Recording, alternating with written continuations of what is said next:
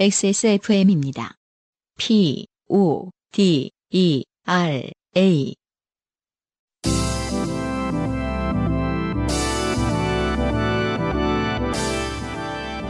요즘은 팟캐스트 시대.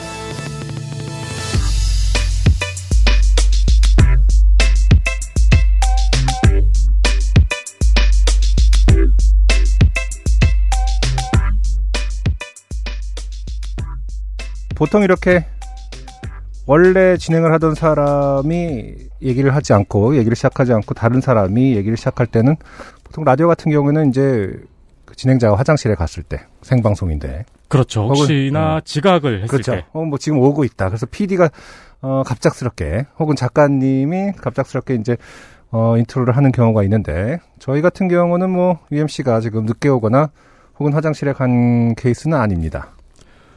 네, 제가 쿠데타에 성공을 해서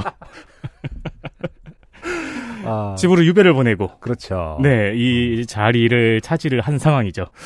XSFM이 이제 지난 그 코비드 기간 동안 사실 어떻게 보면은 이제 사람을 계속 만나면서 진행을 했음에도 불구하고 어떻게 보면 이제 선방을 한 셈이었는데 아, 그렇죠. 예, 그뭐 저도 걸렸었고 뭐 유명상 PD님도 걸리셨었고 했는데 이제 다 띄엄띄엄 인터벌이 좀 있었는데 이렇게 연쇄적으로 또 감염이 된 거는 처음이거든요. 그렇죠. 그러니까 저희 출연자분들 중에서도 몇몇 안녕하십니까 윤세민입니다. 음, 네네. 쿠데타의 주역 인세민 에디터님이 살아서 어, 돌아와 있습니다.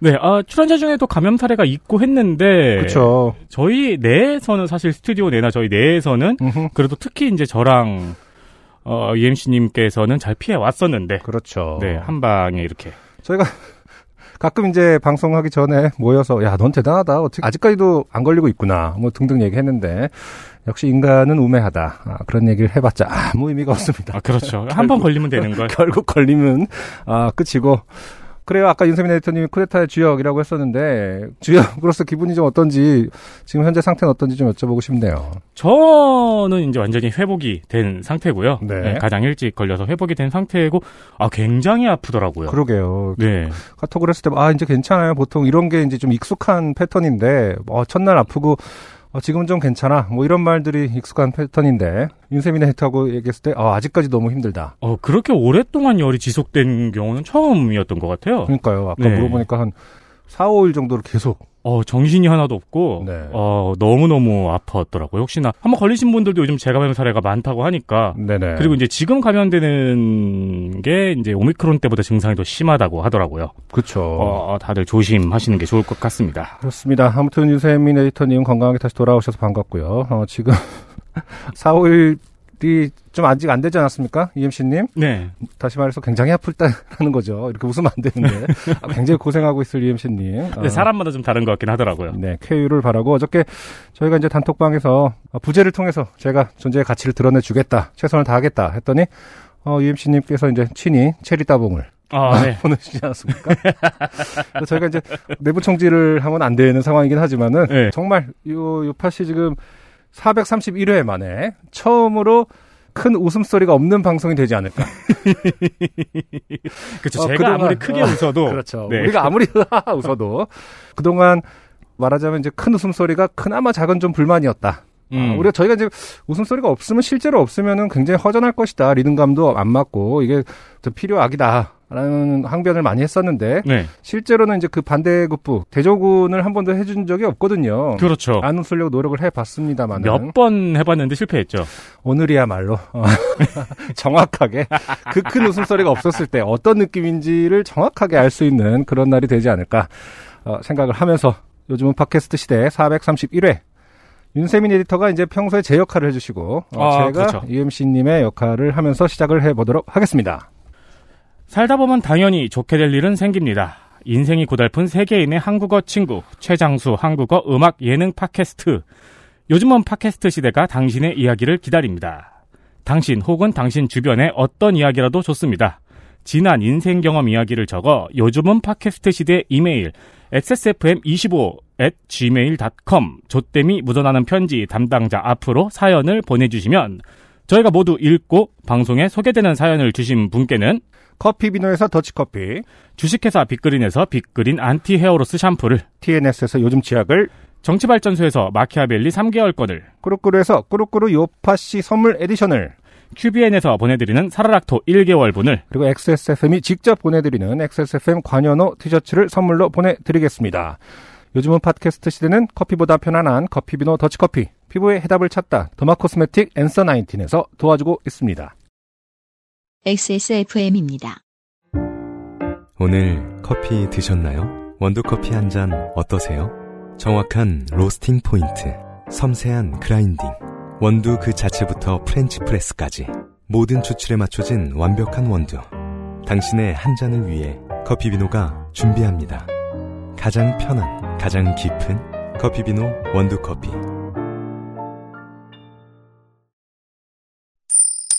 좋게 된 광고주.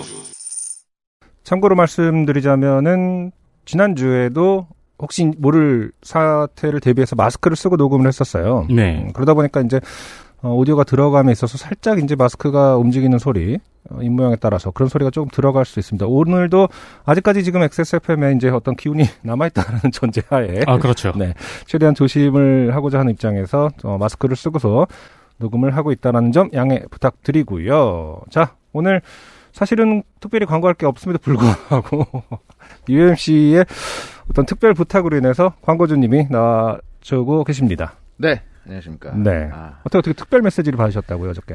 그러니까 뭔가 이제 자신의 부재가 응. 불안했던 모양입니다. 그 다시 말해서 저를 못 믿었다는 얘기를 하고도 할 수 있겠죠. 광고를 해라, 해달라. 네, 네. 뭐라도 좀. 그래서 광고는 늘 좋은 겁니다. 네. 그래서 네, 거부할 이유가 없지요. 네. 근데 이제 제가 이제 여담인데 이 네. XSFM의 코비드 어떤 선두주자 아니겠습니까? 그렇죠. 그러니까, 음. 그러니까 상근 중에서 음, 상근이죠, 그렇죠. 네, 상근 중에서는 제일 먼저. 그 50만 60만 됐을 때 음, 제일 조심하고 그렇죠. 제일 혼자 걸렸어요. 그렇죠. 네, 엄청나게 조심했거든요. 음흠. 그리고 혼자 걸리고 우리 에디터부터 해서 서상준 씨 뭐라 네. 그러죠 여긴? 어, 민정수석. 아. 민정수석. 뭐 시도 네. 뭐 틀린 말은 아니죠. 네네네. 다들 피해갔는데 음. 아 이게 진짜 과학과 통계는 정말 대단합니다. 네네. 이번에 그 UMC가 지난주 이제 확진되기 전에 네. 네, 저한테 침을 튀기면서 그렇게 얘기를 했는데 음. 제가 진짜 집에 가서 숱하게 했습니다 검사를. 하지만 어, 저는 살아남았다. 네. 그래서 대단합니다. 근데 실제로는 그 확진율이 한 7에서 8% 정도 된다. 재확진율. 재확진율. 재확진율. 그렇죠, 재확진율이. 음. 그래서 이 적지 않은 수치이기 때문에. 예, 우리가 마스크를 다 쓰고 그렇죠. 예, 한번 피해 보자. 조심하고 이런 말씀. 드리면서 네.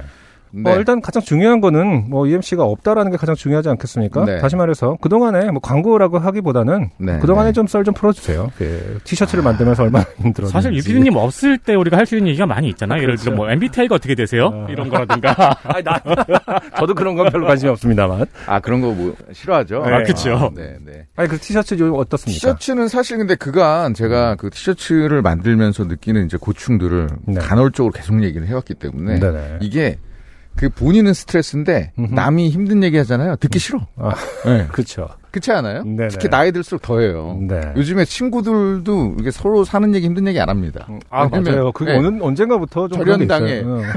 진짜로. 아, 세상이 이래. 이렇게 각박합니다. 그렇죠. 이 각박함 속에서 어. 제가 티셔츠를 만들었어요. 네. 티셔츠는 디자인부터 원단, 셀렉, 뭐, 봉제, 뭐, 나염 등등등등등등 많은 공정이 있고 네. 이 모든 공정을 어디다가 툭 던져서 맡기면 참 행복하겠으나. 보통 네. 턴키로 맡긴다 하죠. 그렇죠. 음. 턴키 업체에다가 일일이 주문해서 하는 이상한 구조를 가지고 그렇죠. 예, 하여튼 해냈어요. 그래서 음. 티셔츠는 어 티셔츠가 판매된 그날 아주 기온이 많이 내려갔습니다. 반팔 티셔츠를 그렇죠. 판매하는데 네. 예, 그럼에도 불구하고 현재 이제 티셔츠는 아주 많이 팔려 있고 음. 어 재입고의 목소리가 많이 있고 아 그러게요. 예, 예. 이분들은 이제 날씨를 초월하신 분이에요. 음. 예, 그래서 제가 이제 계속 거듭 주장하는 어떤 daily 아이템 그렇죠. 이너웨어 네. 이너웨어로도 chartreuse 기가 막히잖아요. 이너웨어로 chartreuse 그렇죠. 포인트가 되기도 하고 chartreuse 컬러나 royal blue 뭐 컬러는 어떤 정당 느낌 나겠죠. 다 같이 입고 있으면. 아 근데 그건 좀 보통 이제 그렇다. 무소속 컬러인데 아, 그러니까. 이제 제 컬러라고 하죠. 대팬에서는. 아, 요즘도 그렇게 우리가 흔히 얘기하는 우리 옛날 말로 받쳐 입는 그런 맞죠, 뭐. 그런 그 패션이 좀 있나요? 요즘은 근데 사실 레트로하게 좀 돌아가서 어떻게 보면 2000년대 초반에 스타일로 좀 돌아갔다는 소문이 있던데. 그러면 많이 받쳐 입겠죠. 뭐 안에 그러니까. 긴팔을 layered해서 입는 경우는 드물겠지만서도 옛날에는 그렇게 흰 티를 받쳐 입다가 그렇죠, 그렇죠. 어, 나중엔 좀 이렇게 색깔 있는 옷도 받쳐 입고 좀 그랬던 것 같은데 이- 그게 좀 뭐랄까 어떤 중장년의 패션인지 아닌지 좀 겁날 때가 있거든요. 돌아왔군요. 근데 그런 색깔의 잠바를 매우 잘 입으시지 않나요? 어떤 색깔이요? 그 형광색. 아 그렇죠. 그- 그 색을 이제 좀 뭐랄까 특별한 좀 튀는 색을 좋아하긴 하는데 네. 보통 음, 이제 뭐 맞아요. 그 맨투맨이라든지 뭐그 이제 같은 것들 우리 안승준 군은 네. 이제 특별한 색을 좋아하는데 다 어허. 채도가 좀 낮습니다. 아 그렇죠. 약간 연하게 맞아요. 빠져야 되는데 저는 탁색을. 좋아합니다. 네, 탁색을 좋아하시죠. 네. 근데 이거는 이제 샤트루즈는. 어, 뭐한 원발치에서도 음. 교통사고 위험 없어요. 그렇죠. 네, 이거 입으면요. 그러니까 제 질문의 네. 포인트는 뭐냐면 그렇게 원색적인 거를 받쳐 입기도 하냐 요즘 이런 아. 질문이었습니다. 사실상 그러니까 우리들의 감성 여기서 사실은 이제 우리 에디터가 음. 사실 패션에 이제 조예가 좀 그렇죠. 가장 네. 좀 예, 관심도 그러니까 많고. 이렇게 쓸데없이 열심히 입고나 싶을 정도로 아, 그렇죠. 왜 이렇게 사무실에서 멋을 내고 와요? 아, 저는 네. 아, 사무실 순간 이동하는 게 아니잖아요. 오는 과정이라는 게 있는 거 아니에요? 물론 오는 과정에 차에 있긴 한데요. 아니, 그러니까 집에서 일어나서 오는 과정에 차가 있고, 아. 그리고 다시 집으로 간다면, 열심히 입을 이유에 대해서 우리는 찾아봐야 되지 않습니까? 그, 그건 너무 엣지 없다. 근데 그렇게 그러니까. 생각하기 시작하면은 그냥 그래서, 바지도 안 입고 와도 되는 거 아닙니까? 그런가요? 네. 그러니까 이게 우리 그 에디터와 저와 이제 간극이죠. 네. 예, 저는 이제 부끄럽지 않으면 된다는 주의도. 아니, 제 기억에 네. 아이를 낳으시기 전에는 잘 입고 오셨어요. 아, 또 이렇게 되네요.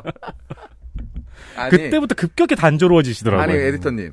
그 요즘에 진짜 그 대한민국 출산율을 보면은 우리가 이런 얘기를 조심해야 됩니다. 그렇죠. 예, 아이 낳으면서 패션 모든 걸 잃어버리고. 패션 같은 건 잊을 정도의 행복감이신 거죠. 아니 근데 아, 어쨌든 부럽습니다. 유면상 PD님도 어쨌든 역시. 뮤지션이었잖아요. 네, 아티스트였단 네, 말입니다. 네, 그럼 네. 지금 돌이켜 보건데 네. 언제부터 좀 그런 것에 좀 관심이 없어졌나? 아이를 낳고 나서 피해갈 수가 없구나. 아니, 그 전에 막 운동화 수수문하고 막 그러셨어요. 야, 진짜 제가 한창 때는 진짜 네. 집 앞에 슈퍼 할 때도 네개 따고 사람이에요. 아, 사람 사람 불러서 그렇습니다. 내게 혼자 못. 따지 않습니까? 네. 네. 그럴 정도였는데 아이란 그런 겁니다. 네. 네. 하여튼 네, 우리 아 UMC 없이 하는 두 시간 할까? 아, 그러니까 사연 없이 아, 이것만 살림 얘기도 하고 좀. 아 재밌네. 네. 하여튼 UMC가 저한테 이제 지령을 내렸습니다. 네. 네, 광고를 좀 해달라. 음흠. 그래서 어, 그걸 토대로 한번 제가 소개를 드릴게요. 네. 티셔츠는 재입고가 됩니다. 어 정말요. 네, 저에게는 지금 그 저에게는 아주 비극적인 소식이죠. 네.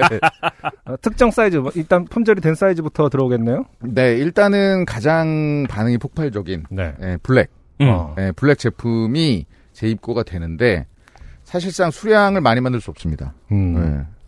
예. 왠지는 아시죠? 그렇죠. 예. 재고가 이 무섭기 모든 때문에? 것이 다 리스크고. 그렇죠. 예, 그리고 또 아직 조금 인기가 덜한 음흠. 블랙에 비하여 네. 음. 예, 제품들은 좀 남아 있음에도 불구하고 네네. 어떤 특정 제품의 요구가 이렇게 많다고 하여 이 한 회사는 이걸 제작하면 안 됩니다. 음. 그쵸. 예. 다른 것을 팔려고 노력해야 된다. 우리가 이제 꼬꼬면의 교훈이라고 하죠. 아, 교훈이 거기서 나오는군요. 사실인지는 모르겠는데 네네. 그런 소문이 있었죠. 하여튼 그래서 그 알실 블랙 이 재입고가 될 예정이고요.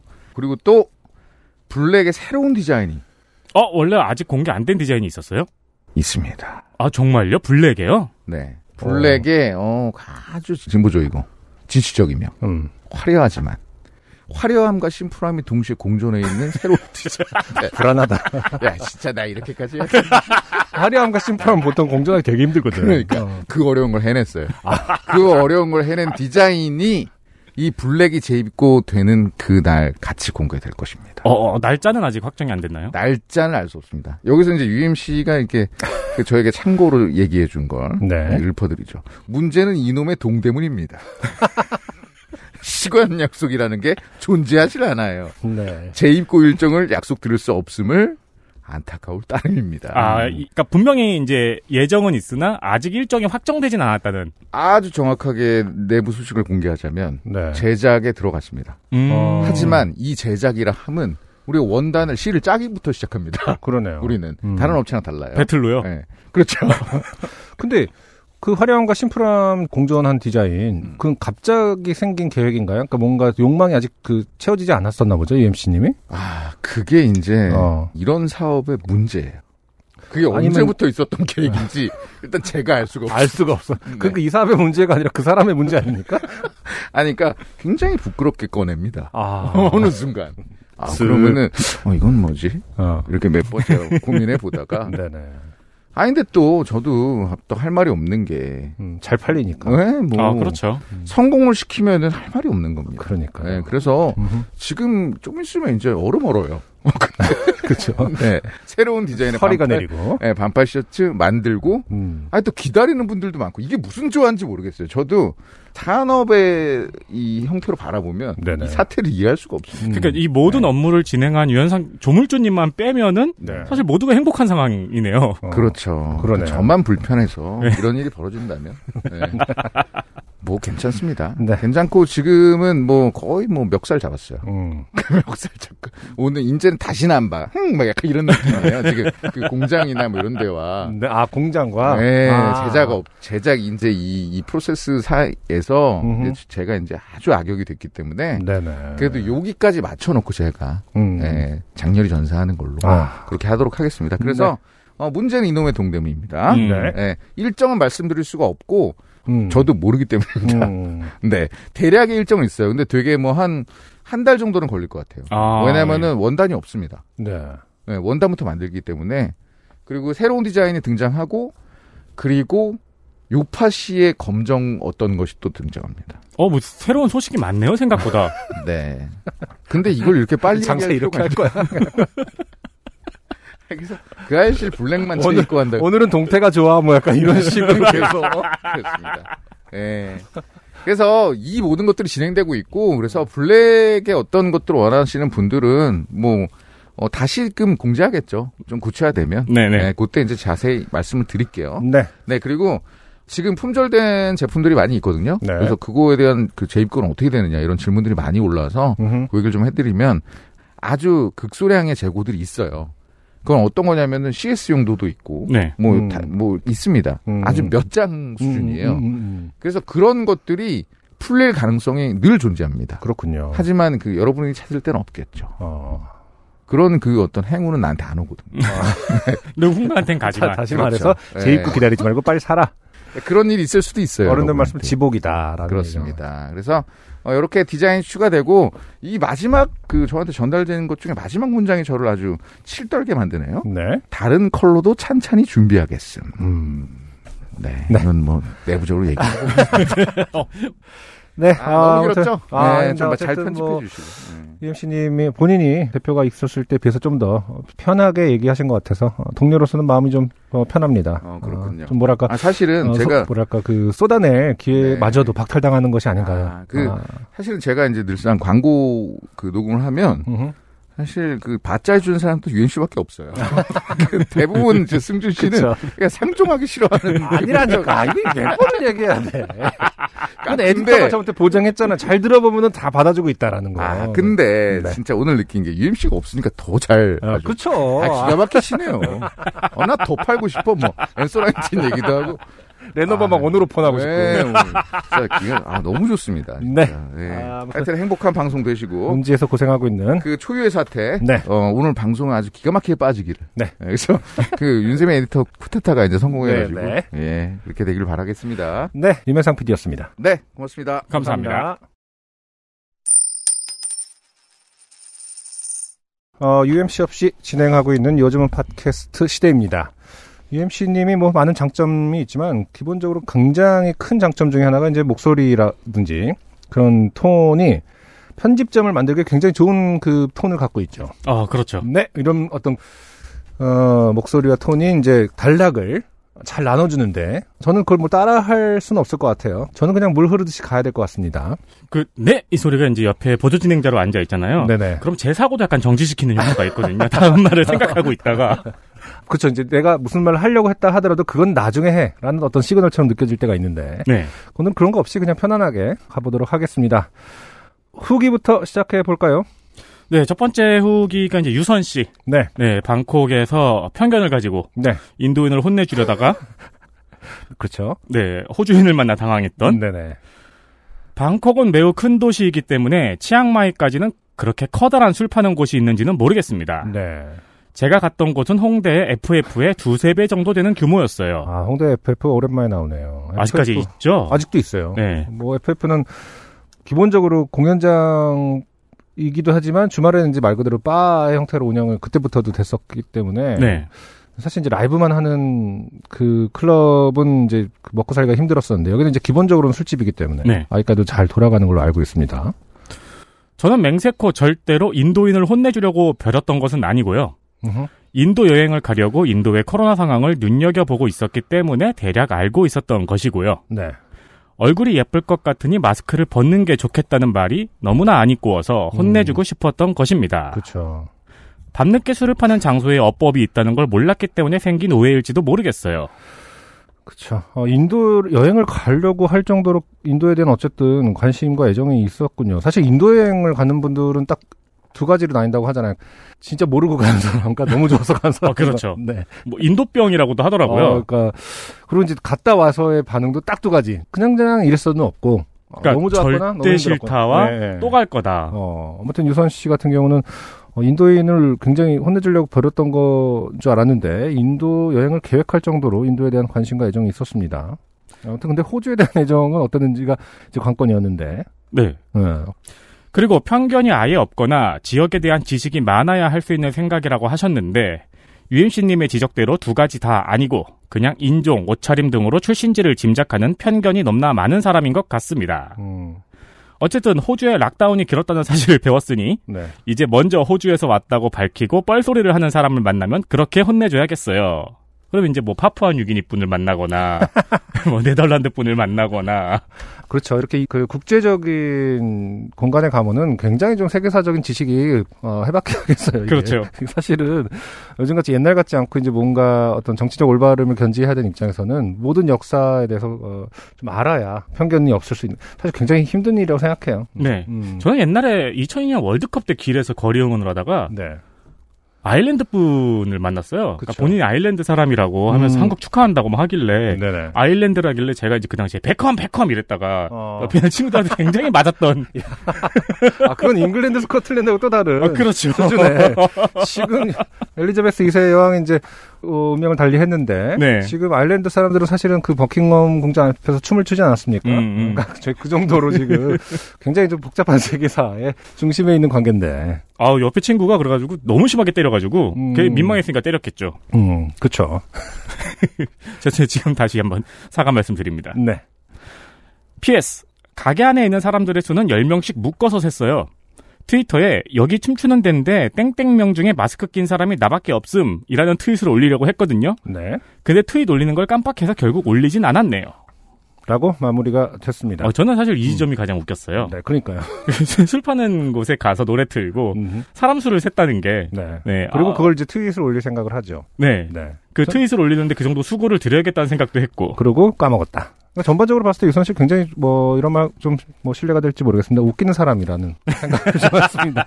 전반적으로 좌충우돌 어, 우리들의 모습이다. 라는 생각을 했습니다. 네.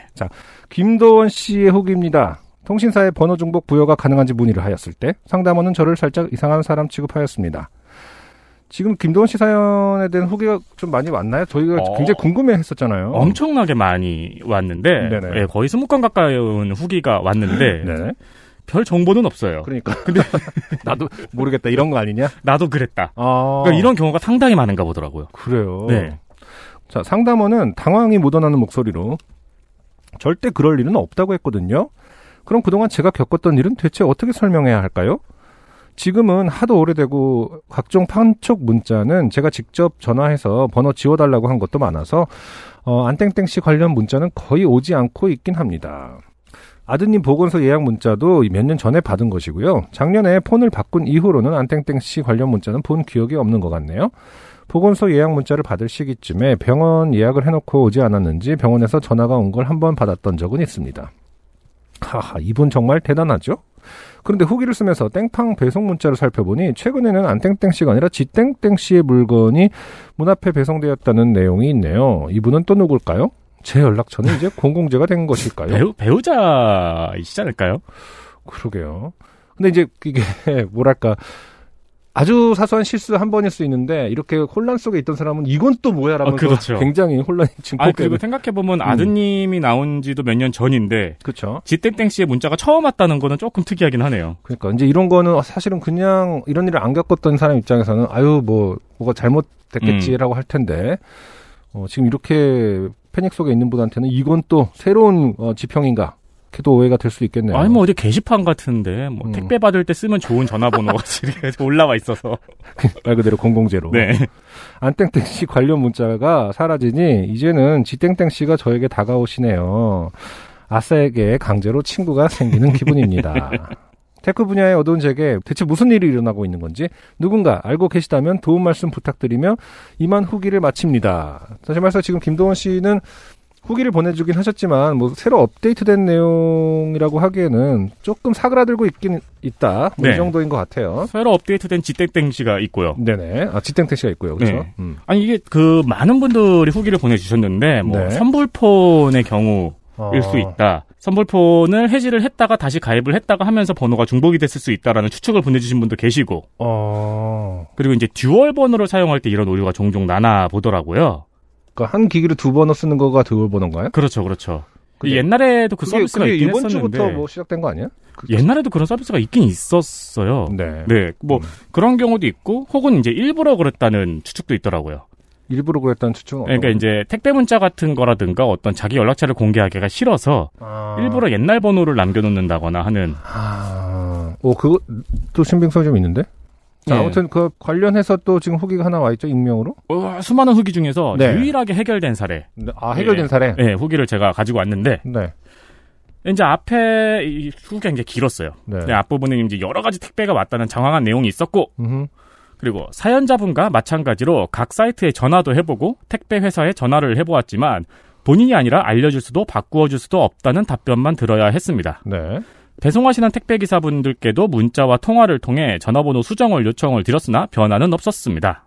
그러던 어느 날 또 저에게 온 배송 문자에 너무 화가 나서 모든 배송을 반송시켜버리고 싶은 생각이 들었습니다. 음흠. 이것도 어떻게 보면 방법일 수 있겠네요. 자기가 손해를 봐야 조금 적극적으로 음. 수정을 할 수도 있잖아요. 네. 반송할 수 있는 법을 찾다 찾다 우연히 택배 문자 맨 하단에 더 자세한 배송 정보 조회 안내 http appdown.com 이라는 링크를 보고 클릭 택배사 앱을 설치해 보았습니다. 어허. 그리고 어찌된 일인지 그 앱을 통해서 제 아이디로 로그인을 하였음에도 제가 주문한 내용과 함께 박땡땡 씨, 이 박땡땡 씨는 이제 김도원 씨의 안땡땡 씨 같은 존재인 거죠. 그렇죠. 네. 네. 박땡땡 씨의 배송 내역을 동시에 확인할 수 있었습니다. 왜 그런지는 알려주지도 않았을 고객센터에 확인해 보지는 않았습니다. 마침내 복수할 수 있는 반품하기 버튼을 눌러 보았습니다. 어허. 거기서 뜻하지 않게 박땡땡 씨의 주소, 가로 열고 동호수까지, 와. 와 전화번호, 가로 열고 010 보임 안 보임을 확인할 수 있었습니다. 네. 아 뒤에 네 자리는 안 보였나 보네요. 네. 보이는 네 자리의 숫자 중 두 번째 번호만 다르고 제 번호와 동일이었고 음. 혹시나 하는 마음에 그 번호의 뒤에 네 자리는 제 번호를 붙여서 문자를 보내 보았습니다. 음. 혹시 동사는 박땡땡 씨 되시나요? 네. 답신이 없었습니다. 세 달 동안 이상했죠. 음. 아니라는 답이라도 해야 정상 아닌가요? 음흠. 주소지로 찾아갈 생각도 해보았습니다. 헐. 아, 정말 스트레스를 많이 받으셨나 보네요. 네. 네. 그러던 중 저는 몇 통의 배송 문자를 더 받았고 음흠. 다시 화가 나서 반품하기 버튼에 보이는 화면 아 이건 약간 카드처럼 갖고 있었군요. 음. 네. 반품하기 버튼에 보이는 화면, 괄호 열고 이름, 주소, 전화번호를 캡처해서 보내면서 전화번호 수정을 부탁했습니다. 전화도 해 보았습니다. 당연히 받지 않았고 그제서야 답장을 보내더군요. 죄송하다, 실수였다라는 내용의 문자. 쩝. 어. 이때가 2018년 말이었습니다. 네. 이 사람은 알면서도 계속 수정을 안 하고 있었던 거네요. 그렇게 치면은 뭐 아까 얘기한 것처럼 일부러 그거를 그냥 할 필요 방치했을 아. 자기한테 자기한테 이익이 되는 부분이 있었다라는 뜻인 거 보죠. 그러게요. 네. 뭐 어떤 부분이 이익이 될까요? 나는 지금 이 전반적인 상황이 어, 내가 모르는 세계 얘기 같아. 그러니까 왜 이렇게 돌아가는지도 이해가 사실 잘 안 가고. 근데 저도 되게 신기하게 네. 선물도 받아본 적 있어요 카카오톡으로. 아, 저, 그건 네. 좋은 거 아닙니까? 아니 그래서 아니라고 말씀을 드렸죠. 네. 그리고 나서 이제 안 받기를 했는데 음. 그런 경우가 있더라고요. 하지만 그쯤 저는 뉴스에서 택배 기사의 문자와 전화를 받지 않기 위해 일부러 아. 다른 번호로 기입한다는 내용의 뉴스를 본 적이 있어서 실수라는 말을 믿을 수 없었습니다. 그러니까. 왜 안 받으려고 할까요? 그러니까 말 그대로 이제 귀찮거나 자신의 정보가 노출되는 게 그 기피해야 되는 어떤 성격들이 있을 음. 성격이나 상황이 있을 수 있는데 사실 그거는 역으로 말하면 이제 택배 실수라는 게 거의 없는 어떤 굉장한 신뢰에 기반하는 아, 그렇죠. 그렇죠. 못 받아도 연락 받을 일은 실제로는 없더라. 네. 어, 그러니까 굉장히 어떤 대한민국 사회에 굉장히 신뢰를 갖고 있는 유통 시스템에 굉장히 큰 신뢰를 갖고 있는 기반에서만 할 수 있는 일이 아닌가. 아니면은 주문한 물품이 뭐 마약이라든가. 음. 네, 그런 경우에는. 그렇죠. 배송사고가 나더라도 그냥 애들 풀어서 찾으면 되는. 그 후 그간의 문자, 카톡 등을 캡처해서 보내고 차후도 계속 이러시면 번호 도용으로 신고하겠다는 통화를 하고 마무리하였습니다. 어, 하지만 저는 그 후로도 줄긴 했으나 다수의 문자를 받게 되고 중간중간 캡처해서 확인 부탁드린다고 욕을 참고 부탁을 했던 기억이 나네요. 와. 지금 남아있는 마지막 캡처 문자 날짜는 2019년 10월 4일이네요. 그럼 이만. 이분의 후기에 따르면 어떤 분이 어떤 특정한 목적을 가지고 도용하는 사례로 봐야 되는 게 맞는 것 같기도 하고요. 또 뒷자리가 자기 번호와 동일한 비슷한 번호였다고 했잖아요. 음흠. 가운데 번호만 다르고. 음, 어, 그러면 잘 헷갈리는데 일부러 주의를 안 했다든가. 그렇습니다. 가끔 이제 유파 씨가 한 430회 가까이 됐음에도 불구하고 가끔 이런 문제에 봉착할 때가 있습니다. 아무리 집단 지성을 모아봐도 결론이 나지 않는. 그렇죠. 여전히 미궁 속에 빠져 있는 사연들이 가끔 있는데 이 사연도 결국에는 뭐 정확한 해답은 모르는. 그 유명한 짤 있었잖아요. 할아버지 번호 바뀌었나? 라는 짤인데, 뭐지? 그 카카오톡 상태 메시지 있잖아요. 음흠. 그 위에는 내가 저장한 이름이 뜨잖아요. 그렇죠. 그 할아버지 하고 상태. 메시지에 어. 인생 X같네. 근데 뭐 우리가 할아버지를 제대로 이해하려면은 이해 못하는 걸 수도 있죠. 그렇죠. 할아버지를 할아버지로서 할아버지 하나 인간 아니겠습니까? 아니, 당장 어, 건강이 어떻다 하더라도 예, 인생이 어떻다고 표현할 수 있는 거 아니겠습니까? 할아버지라고 해서 늘 허허허허 하면서 꽃사진이나 올리고 이러지 않을 수 있는 거니까. 결론적으로 어, 이번 사연은 우리 모두를 답답함과 네. 찝찝함을 선사해준 사연으로 남게 된 것 같습니다. XSFM입니다. 나이 들어 보여? 시간의 흐름을 막을 수 없다면 늦춰줄게. 앤서 나인틴이니까. 주름 개선 특허 완료 리얼톡스. 랩으로 감싼 듯 탄력 있게. 단 하나의 해답. 앤서 나인틴 리얼 앰플. 후기를 읽어봤고요. 첫 번째 사연은 익명으로 보내주신 사연이네요. 안녕하세요. UMC님, 안승준님. 아, 안타깝게도 UMC님은 어, 여기 계시지 않지만 그렇죠. 제가 있죠. 방송, 어, 방송을 통해서 UMC님이 안부를 듣게 되겠네요. 최근 요즘 팟캐스트 시대를 자주 청취하며 즐거움을 느끼고 있어 감사하다는 말씀 먼저 드립니다. 다름이 아니라 사연 제보를 위해 이 이메일을 씁니다. 내용은 유학 간 남자친구와 홀로 남은 저입니다. 어, 사연 제보를 위해 이메일을 씁니다. 전반적으로 이 첫 번째, 두 번째 문장은 큰 의미는 없어요. 어, 그렇죠. 사연, 사연 제보를 위해 이메일을 쓰겠죠, 모든 사람들이. 네. 음. 그 내용은 이제 우리가 앞으로 알겠고요. 그렇죠. 고등학교 때 넌씨는 사연을 보내서 당첨된 적이 있었는데 그 후 대학 입시 및 대학 생활 등으로 바빠서 잊고 지냈습니다. 그리고 남자친구가 박사학위를 위해 유학을 가서 혼자 지내다 보니 사람 목소리가 필요해서 다시 쭉 듣는 중입니다. 듣다 보니 사연을 보내게 됐네요. 지금 이 문장만으로 봤을 때는 대학 내내 굉장히 바쁘게 연애를 하거나 대학 생활을 굉장히 즐겁게 하다 보니까 사람 목소리가 필요한 적도 없다. 음, 음, 그러게요. 지금에 와서야 이제 사람 목소리가 그리워져서 다시 어? 듣는 중이다. 돌아온 요파셔네요. 그러니까요. 우선 남자친구는 저보다 4살이 많으며 현재 기준으로 1316일째입니다. 1316일이면은 뭐 한 4년 된 건가? 그렇죠. 3년, 4년 사이겠죠. 네네. 네. 몇 년인지 며칠인지 기억이 나지 않아 디데이 앱을 봤습니다. 대학 동아리에서 만나 흔히들 이야기하는 CC가 되었습니다. 대충 1300일 언저리 시간 동안 서로 동거를 했고 남자친구는 석사 학위를 얻었으며 저는 대학 졸업을 한 학기 앞둔 직장인이 되었습니다. 그리고 박사 학위를 따겠다는 남자친구로 인하여 그렇게 시차 마이너스 16시간인 곳으로 유학을 보내게 되었습니다. 이야기는 유학 보내기 한 달 전부터의 일과 관련합니다. 자, 시차 마이너스 16시간 아니면은 미국 아메리카 대륙 쪽이지 쪽인가요? 않을까요? 음, 잘 모르겠네요. 마이너스, 마이너스 8. 저는 이제 제가 갔던 곳만 기억하니까 예를 들어서 영국 같은 경우는 마이너스 8이거든요. 음, 네. 아, 그러네. 영미권, 그러니까 미국 서부 쪽은 좀 더 시차가 크죠. 네. 그러니까 아마 그쪽이 아닐까. 자, 아무튼 넘버링을 해주셨어요. 1. 운전. 아, 지금 남자친구의 유학 보내기 한 달 전부터의 사건들이 어, 여러 개가 있나 봅니다. 지금 번호를 붙여서 정리를 해주셨는데 1. 운전. 남자친구가 많이 울었습니다. 저는 잘 안 울었지만요. 정말 시시각각 울었습니다. 엄마에게 이야기하니 울 때마다 10만 원씩 받으면 대충 100만 원 정도는 받지 않겠냐고 할 정도였죠. 열 번이면 그렇게 많이 온 건 아닌 것 같은데. 그러니까 일단 왜 울었다는 거지? 그러니까 그 유학을 가기 곧- 전 상황에서 곧 헤어지는 것 때문에 네. 7월 즈음이었고 남자친구와 저는 야구를 보러 갔습니다. 웬일로 한화가 이긴 날이라 남자친구가 운전하는 차 안에서 한화 이글스 응원가를 틀어놓은 채 추임새를 넣고 있었습니다. 평소처럼 조수석에 앉아 떠들었습니다. 나, 야 그러고 보니 우리 처음 만났을 때 같이 야구 볼 거란 생각도 못했잖아. 심지어 너도 한화 팬인지 몰랐는데 그치? 남자, 점점점 점점점. 전 너무 신이 나서 채강 한화 이러면서 지나가듯 물은 건데 뭔가 운전석이 조용했습니다.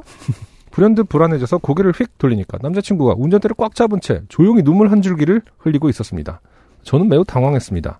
대체 무엇 때문에 남자친구가 이렇게 울고 있는가? 하, 하나 팬을 만날 줄이야. 우리는 왜? 막 이러면서.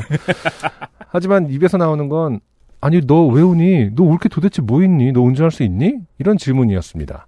휴지 필요하냐고도 물었는데 괜찮다니 그냥 뒀습니다. 그래도 걱정이 됐습니다. 나, 너 정말 괜찮니? 안 위험하겠어? 운전할 수 있겠니? 쉼터 얼른 들려야 하는 거 아니니? 남자, 괜찮아요.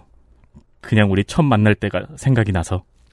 하길래 뭐 그런 걸로 우냐고 왜 이렇게 눈물이 많으냐고 했습니다. 괜찮아요 하면서 왜 해, 해해 웃는데 너무 바보 같아서 웃었더니 또 따라서 같이 웃었습니다. 그게 첫 번째 눈물이었습니다.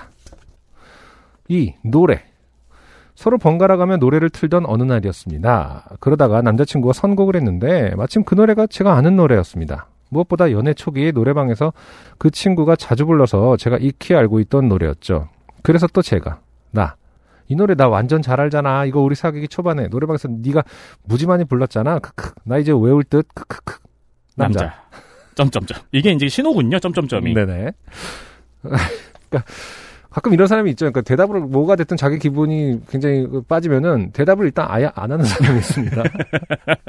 저 같은 경우는 그- 하긴 뭐 이렇게라도 좀 대답은 해야 되는 거 아닙니까? 대답을 하면서 눈물을 참기도 하는데. 그러던가.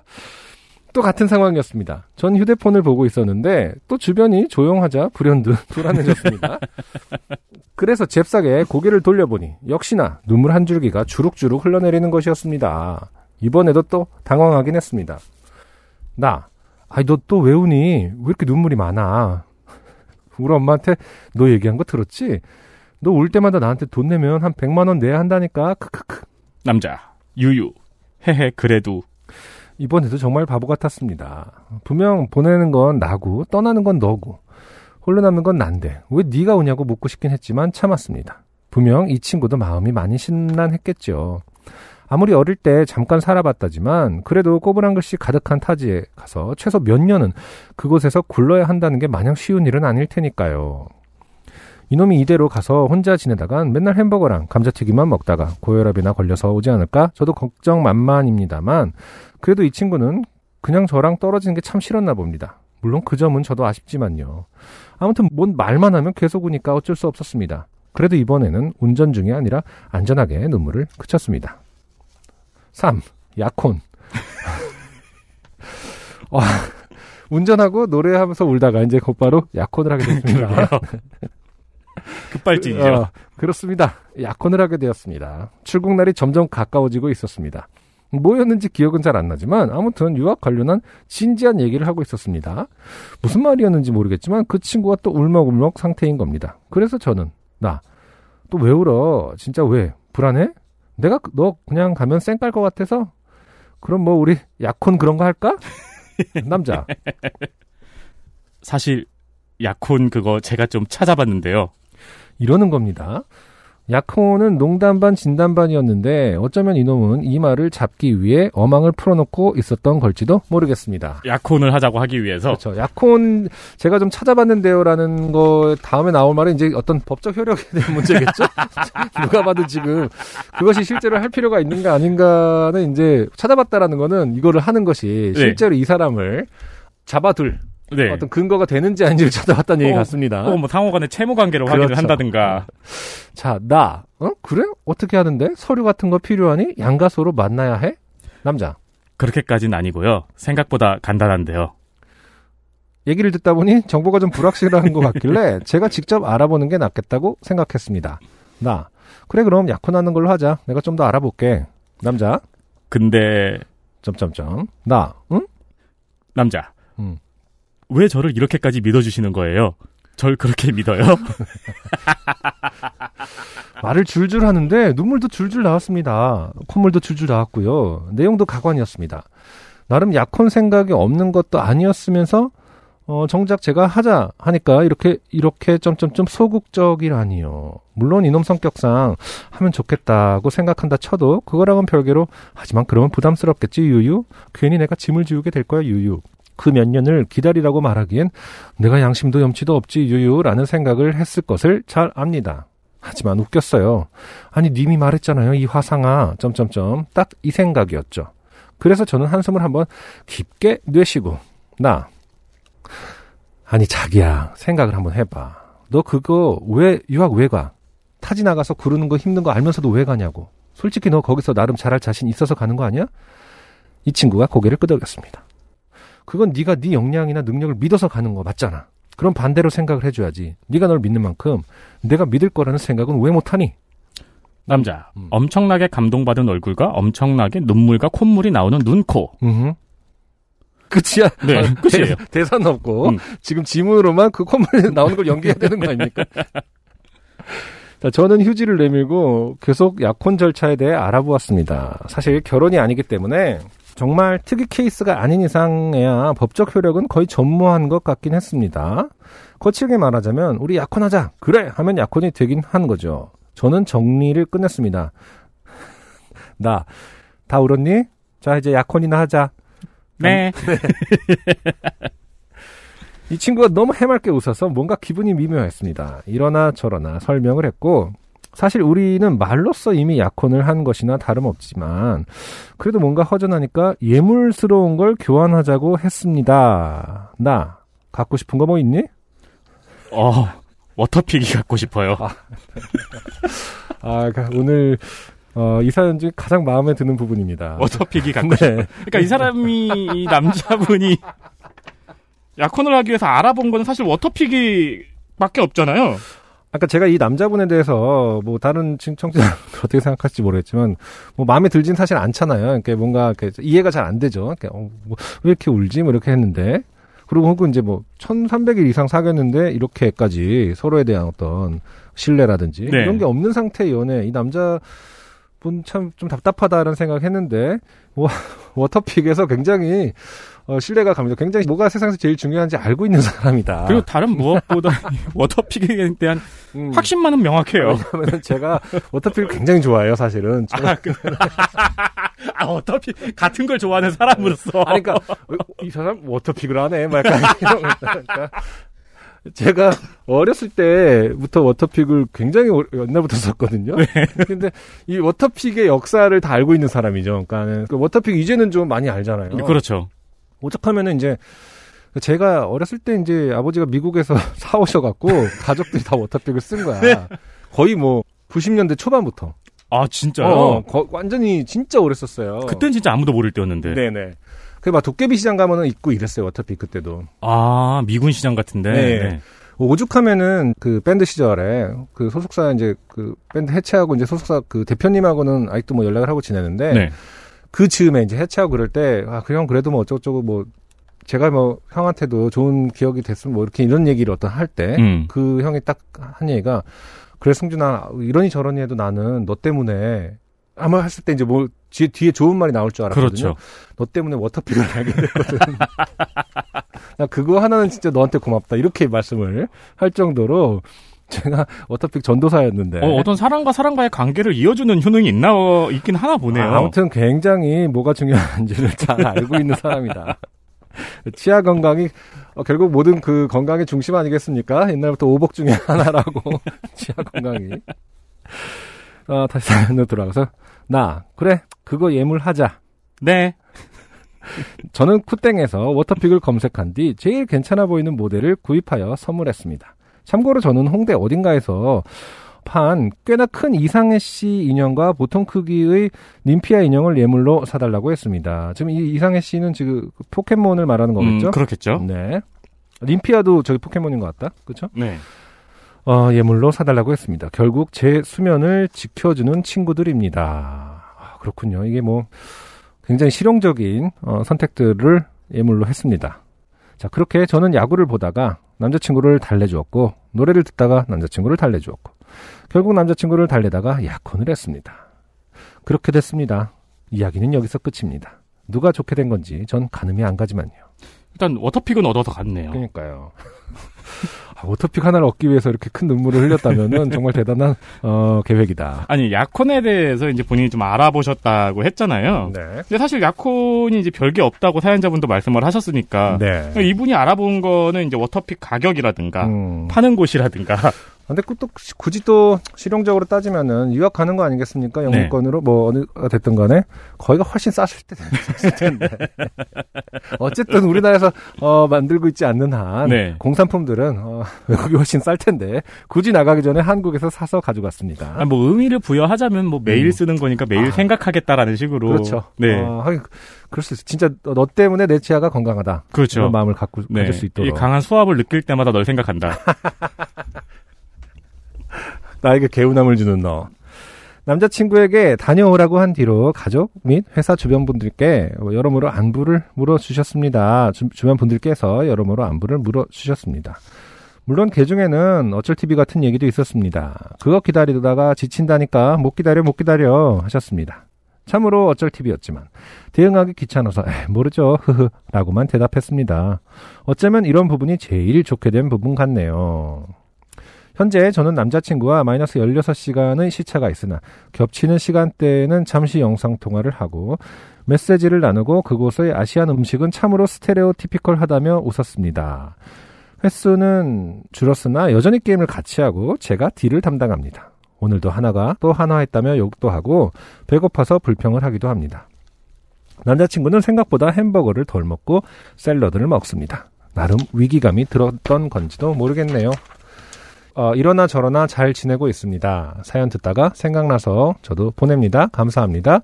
하고 익명으로 어, 사연을 보내주셨습니다.